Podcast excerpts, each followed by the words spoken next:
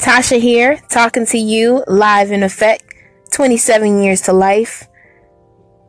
I'm 27 years old, and I know that right now in this climate, the things that are important are politics, but also having a break and talking about ratchet things, and also checking in on our mental health.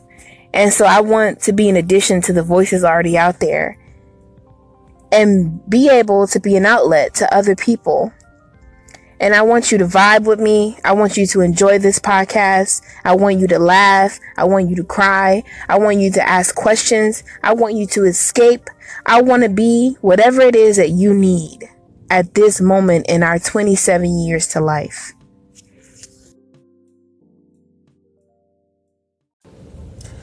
So, we first have to talk about the fact that today is the anniversary of Martin Luther King's death and about the significance of black leadership.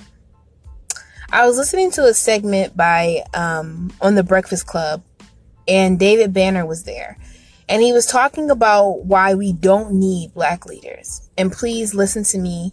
Don't get all up in arms before you hear out what I'm saying.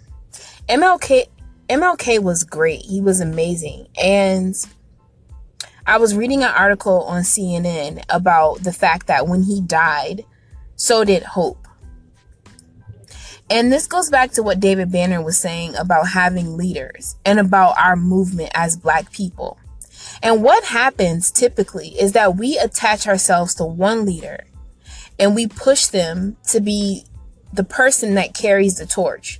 We push them to be the voice because we think it looks organized and we think that it ensures that our message is not diluted. But also, what happens is that when you speak out, you put a target on your back. And when you put a target on your back, that means that you're at risk for danger. And that if you so happen to be assassinated like MLK was, that means that, like they said in that article, the hope dies with him. The message dies with him. And so when David Banner talks about not needing a leader, I think the goal for black people should be to get on the same page about what it is we want. So that when anyone comes to any of us and asks us what we want, we can clearly tell them and we still move as one unit. And that way, even if one of us dies, even if one of us leaves this world, our message will still live on. Our movement will still live on. I am so grateful for all of the work that MLK did, and I'm even more grateful for the reflection he had at the end when he talked about his fear that he had led his people into a burning building. That integration was leading his people into a burning building. And I don't know where anyone stands on integration. I truly believe that, you know, there are some great things about us integrating. But one thing that I can really appreciate from a great leader is this level of reflection. And that he questioned his own self and he second guessed his own self and he battled with the decisions that he was making. Leadership is never easy. A movement is never easy. Not being the status quo is never easy. And I challenge all of you to do one hard thing tomorrow. One hard thing that makes you second guess yourself and reflect and think and grow. Because that's how we all move toward bettering ourselves, bettering our community, bettering our people, and being great. So, let's take a moment of silence for this day. Thank you.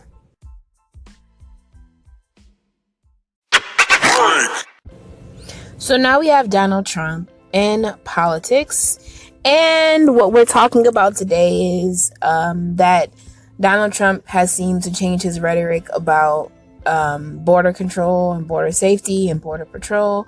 And it's gone from the idea of building a wall to now he's talking about the fact that really it's about legislation and how the Democrats are blocking his pathway to making stricter border laws.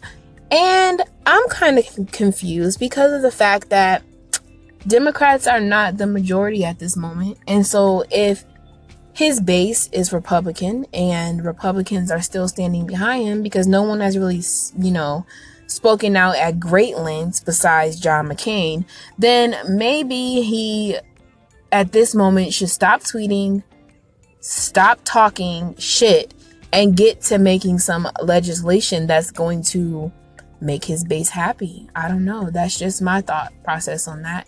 And by no means, way, shape, or form do I agree with the idea that we should be building a wall. But honestly, he said that at the beginning because it just sounded good and it got his base riled up. Now he's realizing that in order for you to do pretty much anything, it lays in making laws of the land. But now his excuse is, well, Democrats are blocking me. Please get a grip.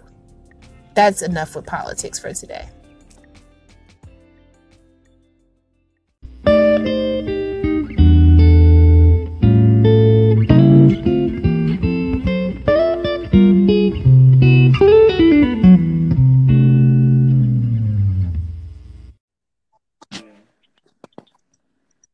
Raven? Yes. Are Yay, we, you're on. Are we podcasting? Yes. Oh my god. Isn't this cool? Hey podcast. Okay, introduce yourself. Hello everyone. My name is Raven Williams. I live in Baltimore City, Maryland. I'm a child care person and I have a one year old a four year old child and I'm married. Yes. Okay. So this is segment is really just about ratchetness, just talking about ratchet events that have happened. And I just want you to weigh in on what you think about, you know, the current events that are ratchet. So the first one is about um Fabolous. Do you know about that? Yes.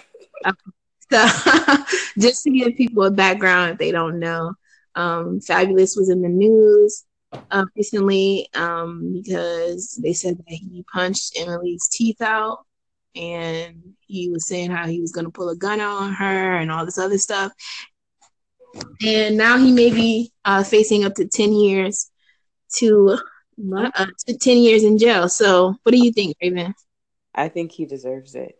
I, I um I I'm really shocked because I thought Fabolous was like a really quiet person and I've never seen him like really upset. I don't know if he would even show us that part of him, but if he does go to jail for 10 years, I really do think that he deserves it. And I think that all of the men who are trying to defend him are trash. Mm. I'm not trash. what did he say?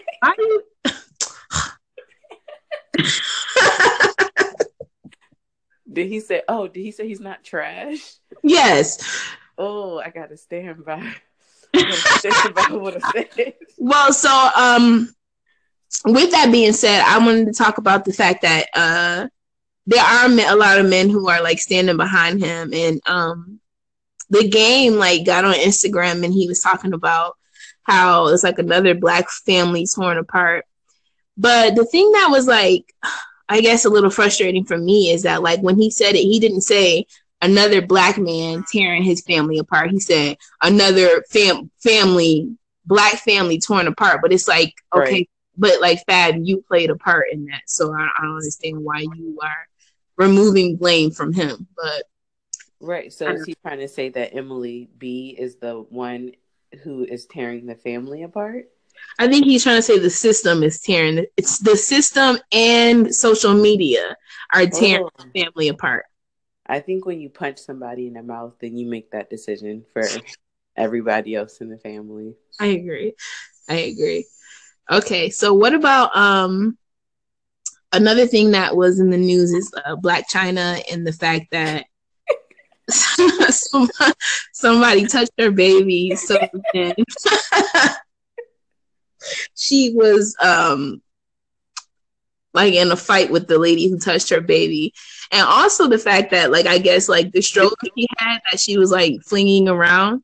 Um that was funny. Stroller company and like I guess she was gonna be endorsed by them, but like they took away the endorsement. So like now they don't want to work with her anymore because oh. she was taking the stroller around. Um, what do you think about that? First of all, I thought that the the stroller that she was pushing was something that was at the park like it belongs to the park. So I didn't even know that that was like something that she bought. Um, I thought that. Well, I'm not gonna lie. When I first saw it, I was like, "Oh my god, what is she doing?" Mm-mm. But then she made a statement about how she was trying to defend her baby because someone, I guess, tried to pick her up. And I can respect that. I think that if someone walked up on my child and tried to pick them up, I would do the same. My only wish is that she actually would have swung a punch. Cause I think, I think, did you see when she was like trying to lift it up and then her butt looks crazy? So like her butt was like, her butt was like going one way and then the stroller was like going another. It would just look really crazy. Yeah.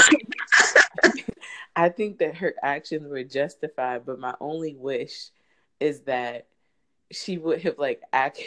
I don't even it just looked a mess.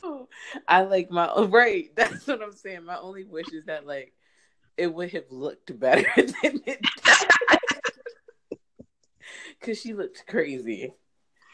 She really did. I mean, I don't. it just looked like she really wasn't trying to fight. Like she was like just doing a whole bunch of like, you know, intimidation tactics, but she wasn't really trying to like not really like go up on the girl and fight her. It was like this. She's like, "Ooh, I hope somebody hold me back. I hope somebody."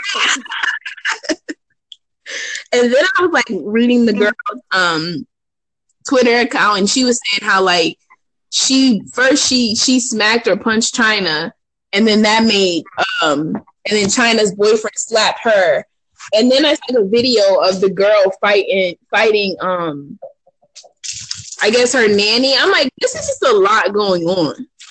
So the girl touched her child and then started to fight her because she got angry because she touched her child. I'm guessing.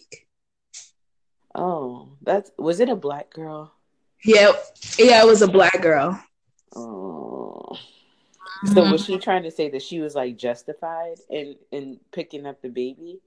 She i guess and she's saying like i didn't even know that it was Blac Chyna's baby. I'm like but everybody knows why would you touch anybody's baby? Exactly like and then you know that everybody knows who dream is like please stop and and just don't touch people's children. I was gonna say so if it wasn't Blac Chyna's baby then it would have made it okay? I that i don't know you know i don't think it would be okay. You just don't touch people's children especially on their hands because that's where like hands carry a lot of germs anyway. So I'm like, just don't touch people's babies. That's and- also a really weird like thing to feel comfortable to do. Exactly. Exactly. What do you feel about the fact that now I guess Rob Kardashian is like wanting to get custody? Do you think that he should be trying to get uh full custody? I think that I don't know. I don't think that he's any more fit to have the child than she is. Like, I think that um, I think that he probably suffers from like mental health issues, and I feel like he also has like his issues, especially with like the revenge porn and stuff like that. So I don't think that I don't know. Like if I was a judge, I don't think that I would feel compelled to let him. I don't think either one of them should have the baby. Parents. Really. Um, I don't think Tokyo Toni should have her. I don't think Blac should have her. I don't think Rob should have her. Um, I don't know. That's Who should have her? I don't. I don't. I don't know. Maybe. Um, maybe they should just give her to Kylie and just call it. No. Oh God, it is. Please no. Please no. just no. Like. Mm-mm yeah, I, I, don't I don't really know about that, but I I don't blame her for fighting that lady. I would have fought her too. I would have fought her too, but I feel like because like you know that you're famous and you know that people are going to be recording it, I think that you you have to um fight a little bit more passionately and more dramatic because you don't want people talking about you. Cause oh. when you see the video, you want to be like, "Damn, like she whooped her ass." You don't want to be like, you don't want to be like, "What was she doing? Why?" And her and like her her butt in the jumpsuit just looked really crazy. Now, why are you focusing on her butt in the jumpsuit? Did you see her butt in the jumpsuit? no, I think I have to go and watch it again. I was looking at the uh, stroller, but not the butt in the jumpsuit. It was that was the first thing I saw. It was like the butt in the jumpsuit was going left, he was going right, and the stroller was going. It was a mess. Oh gosh. Well, I'm gonna have to go watch it again because I, I didn't notice it. I feel like you have a point to prove when you're famous and you're fighting. Well, yeah, I mean, but especially her. I mean, I don't know. I still root for Blac Chyna because you know, like she like almost single handedly took down the Kardashians, and I'm always in support of that. Yeah, she should have finished. I know she she just got she just got caught up in the nonsense. Right. You know, so I don't know, but I surely I surely don't blame her. Yeah. Yeah, I don't blame her. Okay, well, thank you, Raven, for uh, tuning into our segment on ratchetness. um, fine. We'll have you back as a guest again. Yay! Have me back as a guest. Yay! Thank you. Bye, Tom.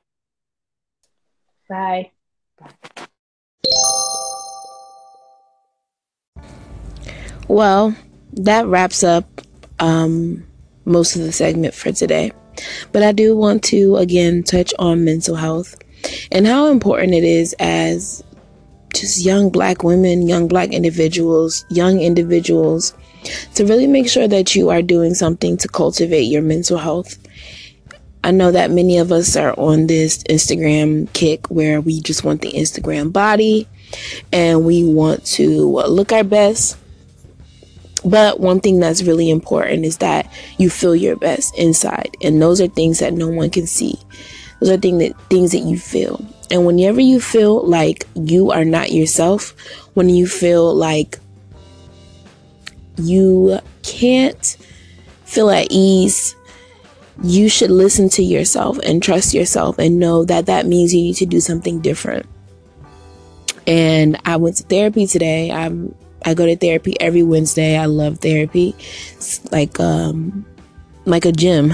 And I went to therapy and um, you know, was just talking and one thing my therapist and I have been talking about a lot is that there are a lot of things that are illusions. It's false. And our brain has been trained to believe certain things and we have to spend most of our life untraining our brains to, to, to make, well, I guess train our brains to not think the way that we do. When I'm 27 years old. So that means I have 27 years worth of stuff that I have to clear out. If you're 27, so do you. And it takes a lot of time. But I can tell you that from the day that I started going to therapy, I was swimming in anxiety and swimming in fear and swimming in sadness. And now I feel like my head is above the water and I feel so much more aware of my thoughts and my feelings. And I am so much more equipped to truly assess whether the things I feel are real um, or if it's an illusion and if it's my my ego making me feel certain things. So, whatever it is that you do, make sure that you dedicate a little bit of time to your mental health. That's it for today. Thanks for listening. 27 years to life.